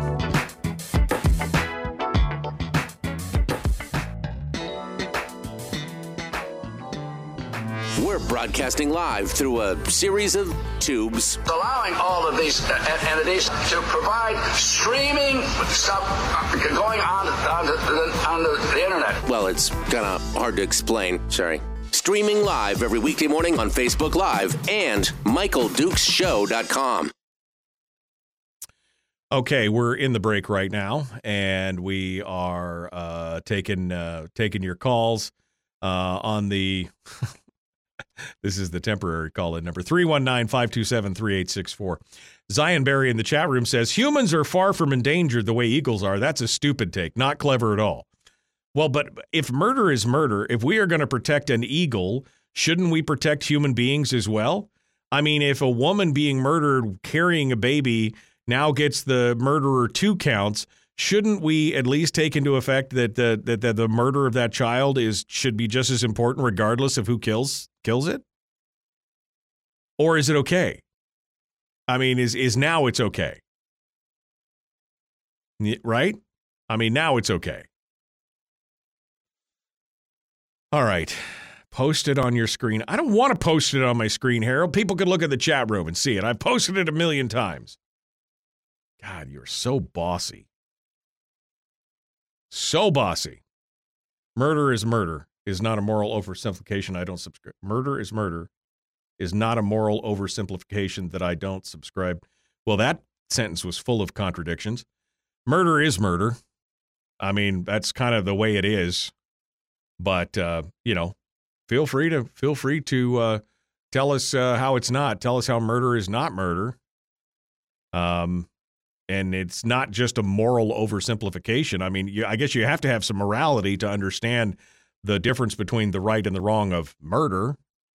But uh, you know, and yeah, I mean, I understand what you're saying in terms of it's a it's a it's a, a, a eagle, an animal, uh, something that has does not have sentience over a human being. Okay, I mean, maybe it's an apples to oranges comparison, but I think the irony was the deeper play there on that one. Um, is not a moral oversimplification that I subscribe to. Okay. Uh, do you handle self defense as murder is murder? Well, no, because again, you are defending yourself. If you if somebody is attacking you and going to cause you harm, again, in violation of the non-aggression principle, then you have the right to defend yourself against that. If they die in that attempt, that literally is on them for attempting to hurt you in the first place. Context is everything concerning violence. Well, yeah, and I agree. But again, if you if you have a, a helpless human baby, right? Whether you want to call it a fetus or a zygote or whatever you want to do, if it is a helpless human and somebody is basically going to attack it and kill it, isn't that murder? I mean, I'm just I'm asking. Is this some sort of sick right wing podcast? Well, I don't know. I'm a libertarian, so I don't know if right wing is the right way because I'm pro on a lot of other things. This just happens to be one of those issues that I'm not probably in line with a lot of libertarians or definitely progressives. So I don't know if it's sick or not. You'll have to be the judge of that. You'll have to be the judge of that. Oh, no, it's not murder. Okay. Well, good. Well, there you go. You've got it all figured out. Um, let me see what else has got going on in here. So everyone should vote for Tshibaka and have no second choice for U.S. Senate, just like no Joe Miller, she will lose. Care, I never said that nobody should have a second no, no second choice. I would say that if people are burnt up about this issue, that yeah, they could vote for Kelly as their first choice, and then they could vote for uh, Sean Thorne as their second. I mean, right? I never said that they couldn't. I mean, I guess that's the benefit of the ranked choice voting that you were so supportive of, is that people can now have a choice to do one or the other. That's the beauty of it. That's the beauty of it. All right, I got three lines on hold. Um, let's go over here first, and we'll get them set up for the return to radio. Good morning. Who's this? Where are you calling from? Morning, Michael. It's Bull. How are you doing today? Good, Bull. You want to hold the line? You'll be first up in the queue when we get back. Uh, Bull and Fairbanks sounded off. Line two over here. Good morning. Who's this? Where are you calling from? April Smith from North Pole. Hello, April. Hold the line. You will be number two in the queue. And number three just dropped off. So I've only got two calls in the queue. We're going to jump back into this here in just a moment, and we're going to uh, uh, we're going to return to the radio and be there. Uh, not ideal, but women get the right to choose. So as long as it's a woman, it's okay. They can choose to murder, and that's fine. That justifies it, which has again been part of my problem the whole time. So as long as they're deciding it's okay, then the murder is copacetic. That's all good. It's attached to their body. It's part. It's it's there through their own decisions, right? They made a choice knowing that there was a chance, whether how low, could half a percent to whatever. They knew that that was going to occur. So now murder becomes an act of convenience, regardless of whether it's attached to their bodies, part of their domain, and everything else.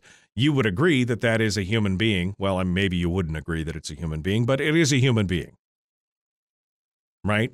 So there it is. Um, and just because just, just because they made a choice and they don't like the outcome of it does not justify the convenience of that murder. Again, this is why I never touch on this topic because it immediately sends people off into the pucker brush. Um, the Michael Duke Show, common sense, liberty based, free thinking radio. Hi, welcome back. I looked away from the screen for a second. Next thing you know, we're back on the radio. So, hi, uh, one final segment here. We've got two lines on hold.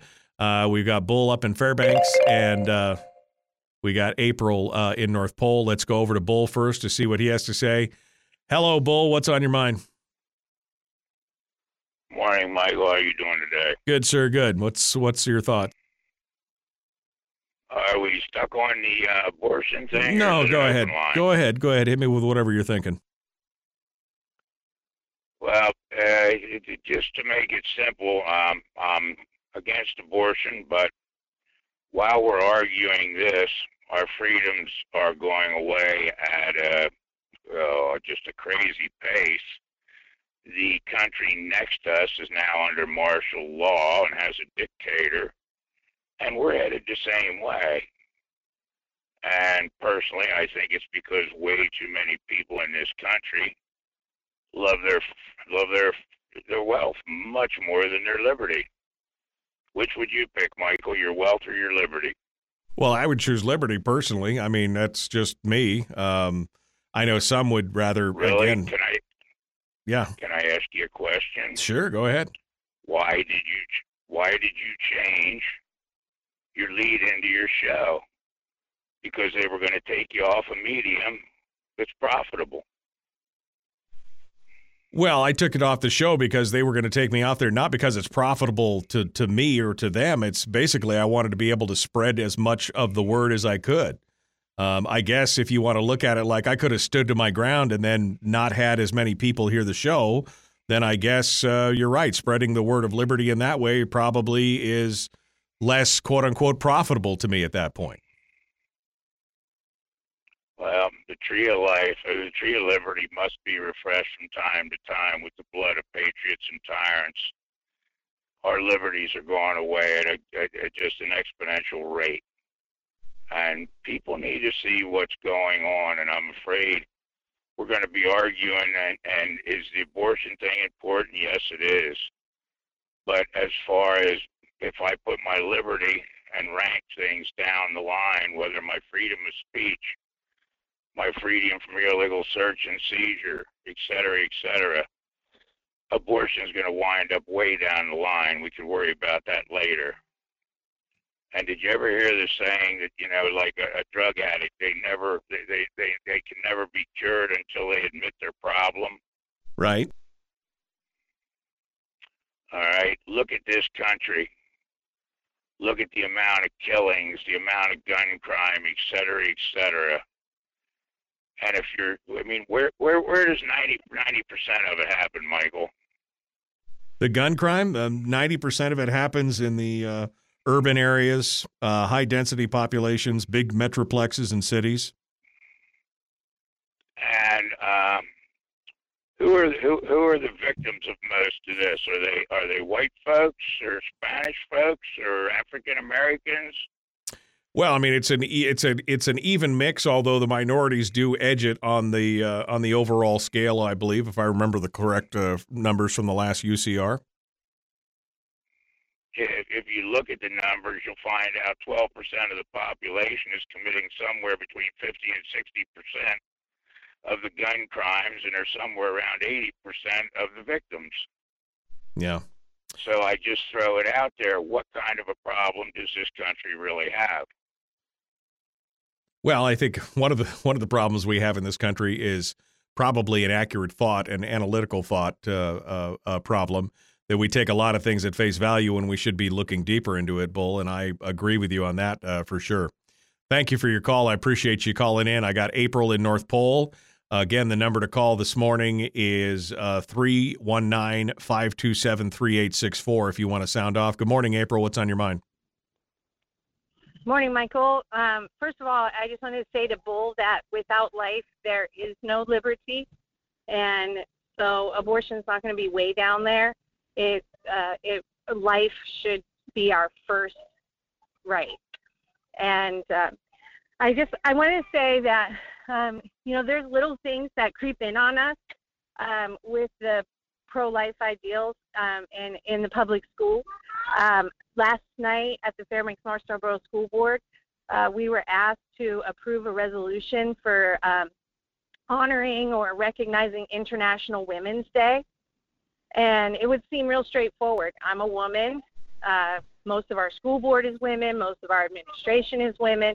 I have four daughters, and I voted no for that resolution. And the reason for that is that uh, if you really research International Women's Day, um, and their the organization itself, they want to empower women by providing unrestricted abortion throughout the world. And I will never support that. And I would never support school children um, glorifying that.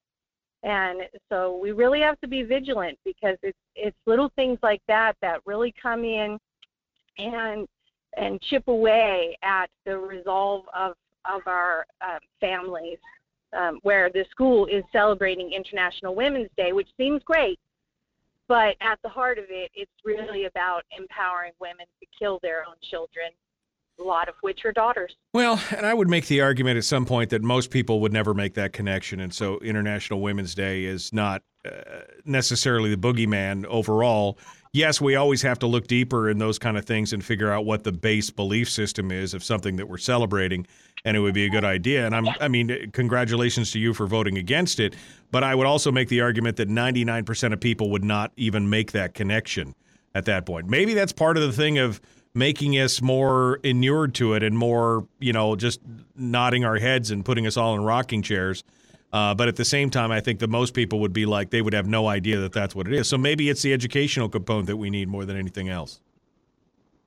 It is, and and another capacity uh, that I have is I'm the vice president of Right to Life for Interior Alaska, and um, I just want to put it out there that 98% of abortions are procured out of fear.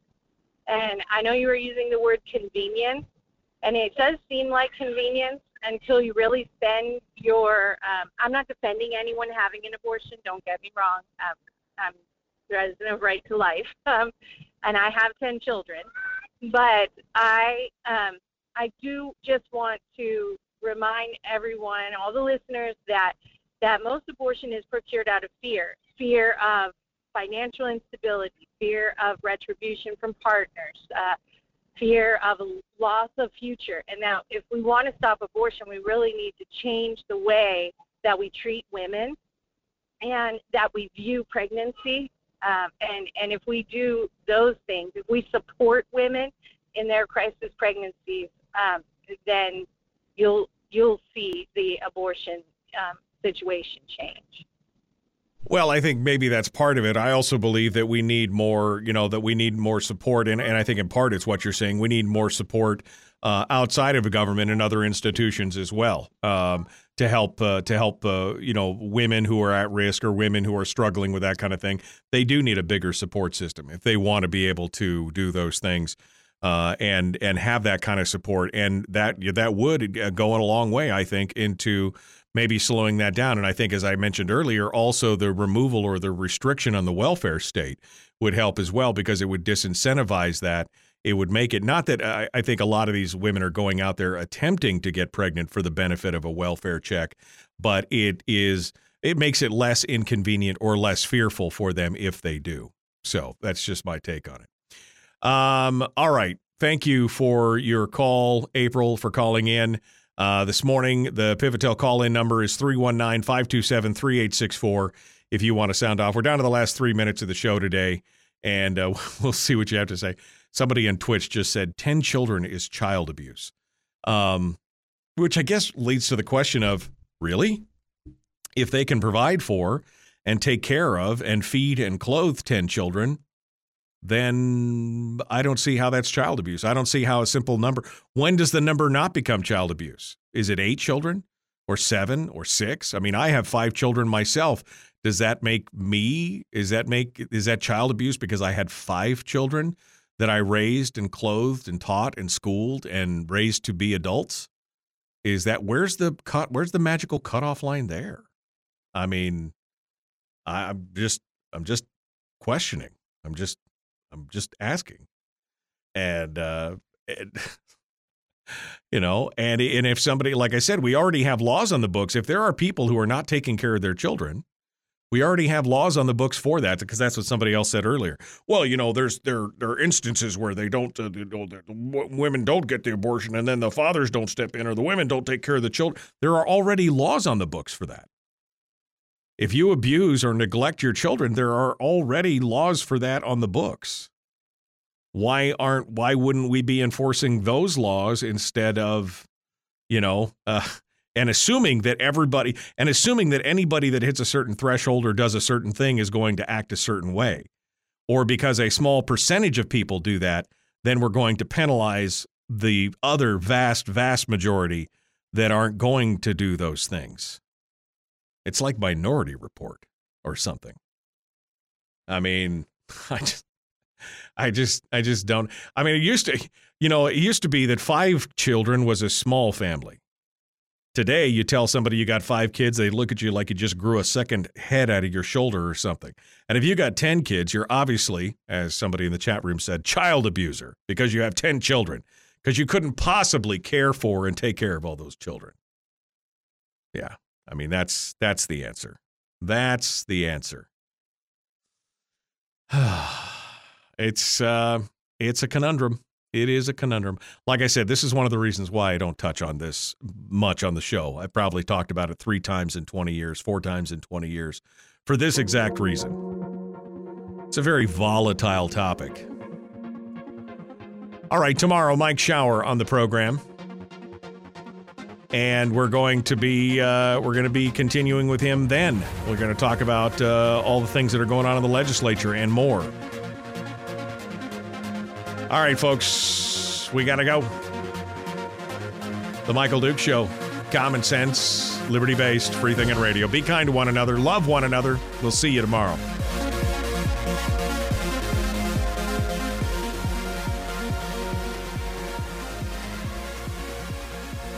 So, how much does it cost to raise a kid? The average cost of raising a child born to a middle income married couple is $267,000 over the period of 18 years uh, or more than $14,000 a year per child. So, child abuse, 10 people, child abuse. Okay. Well, um, I mean, I guess at first you're talking about averages and everything else, but you have no idea how much somebody makes. So, I mean, maybe he makes two or three hundred thousand bucks a year, and that fourteen thousand dollars for ten children is not that big a deal. Again, the blanket statements are astonishing. I'm a simpleton. Well, thank you. Thank you very much. I would understand that that was an insult, but I'm a simpleton, so it's okay. You keyboard warrior, you. I'm sure you can keep up. Maybe they grow their own food. That's child abuse, too. You can't teach children how to grub in the ground. Yeah, I'm sure. Well, folks, uh, out of time. As I said, be kind to one another, love one another, live well, and uh, we will see you tomorrow. Don't forget to hit like and share on Facebook and like and follow the show page. Don't forget to hit subscribe and ring the bell on YouTube. And yeah, if you're on Twitch and you want to follow this simpleton, you can hit follow as well if you feel like it. Other than that, we will see you tomorrow, my friends. Have a great day.